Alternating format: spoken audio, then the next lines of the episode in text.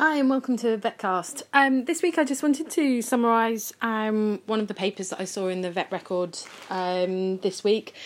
Um, where I've got an interest in ophthalmology, I'm always looking out for, for papers there and ones that can be relevant to me as a general practitioner, but as with an interest in ophthalmology and trying to further my knowledge um, there. So, this paper by Lajaza, uh, Lajaza Ilaro et al um, is on the characterization of corneal impression cytology in dogs and its application in the diagnosis of keratoconjunctivitis sicca.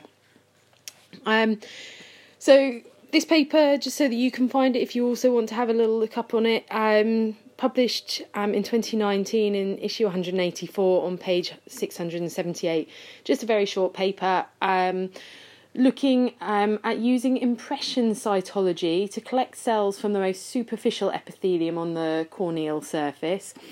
Um, very simple technique, um, looking at just um, comparing a smear taken using a, an impression technique alongside the Schirmer tear test and looking at categorizing them according to the percentages there.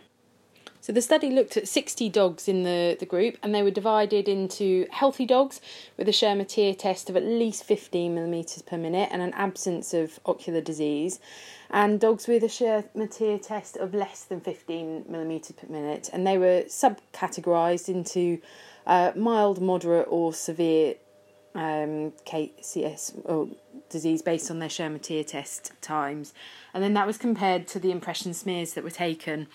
Um, they then looked at correlating the two, and they did find that there was indeed a correlation. So, um, essentially, um, there was a correlation between the clinical grade of dry eye and the degree of squamous metaplasia of the corneal epithelium.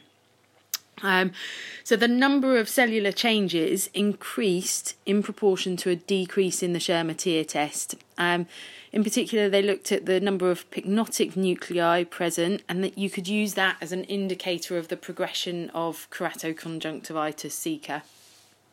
So, I thought they just had a little feature, a table on the paper that just looked at um, comparing the features from healthy corneas and those with KCS. Um, so, basically, the the cell findings, the cytological findings there was that those with healthy corneas had um, cell sheets with very few intercellular spaces, whereas those with KCS had large intercellular spaces.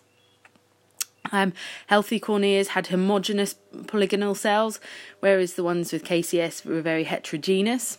Um, the healthy ones had a large cell area and a larger nuclear nuclear area, whereas those with KCS had a smaller cell area and a smaller nuclear area. Um, healthy corneas had low numbers of pigmented cells and an absence of inflammatory cells, um, whereas those with KCS had a high number of pigmented cells and um, had the presence of inflammatory cells. Um, and the ones with KCS had a higher number of cells with signs of nuclear alteration. Um, I thought this was just a really interesting technique because it provides a very um, easy, cheap way of um, having a look at the health of the um, corneal epithelium, um, and it might be um, useful as something to monitor over time.